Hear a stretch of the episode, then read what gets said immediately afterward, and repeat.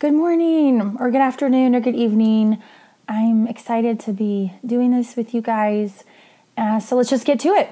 As I was uh, looking over the passages of the reading today, they are Psalm 63, 1 through 11, Psalm 98, Psalm 103, Genesis 13, 2 through 18, Galatians 2, 1 through 10, and Mark 7, 31 through 37.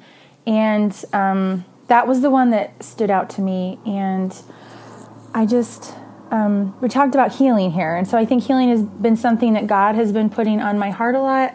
And also um, just to be praying for over people in our community and uh, myself and, you know, people who are struggling with whether it's emotional, physical, um, spiritual things that need to be healed.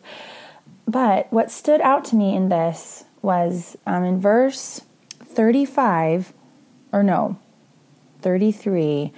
And he, Jesus, took him aside from the multitude, and he put his fingers in his ears, and he spat, and he touched his tongue.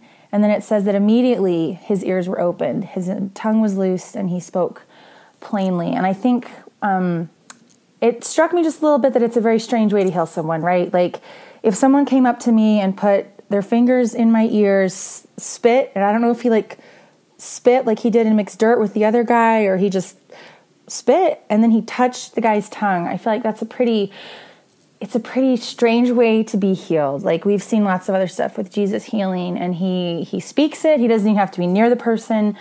Um, and then we have instances of this that seem very very intimate, right? He's touching the guy and not just like putting his hand on his arm. He's sticking his fingers um, in the places where the man is um, struggling to be healed and probably wants very much to be healed. So I think um, just what struck me in this was that healing uh, looks different sometimes. And I think our perspective on that is pretty important. I feel like God has been kind of pushing on me that my view of being healed and healing is very limited that I think God should heal in just a very certain way.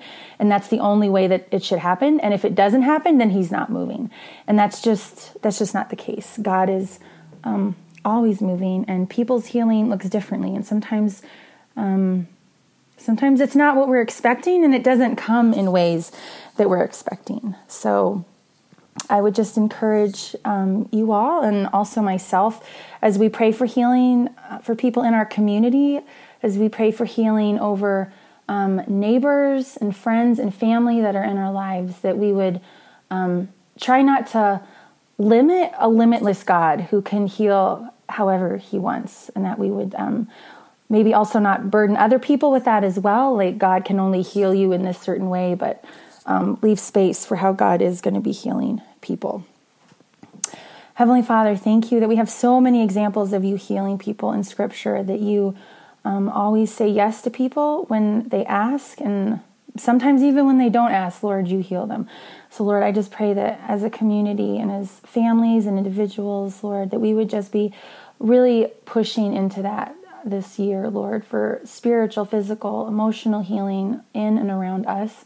Heavenly Father, and that would be open to however you might be moving and working that healing. Amen.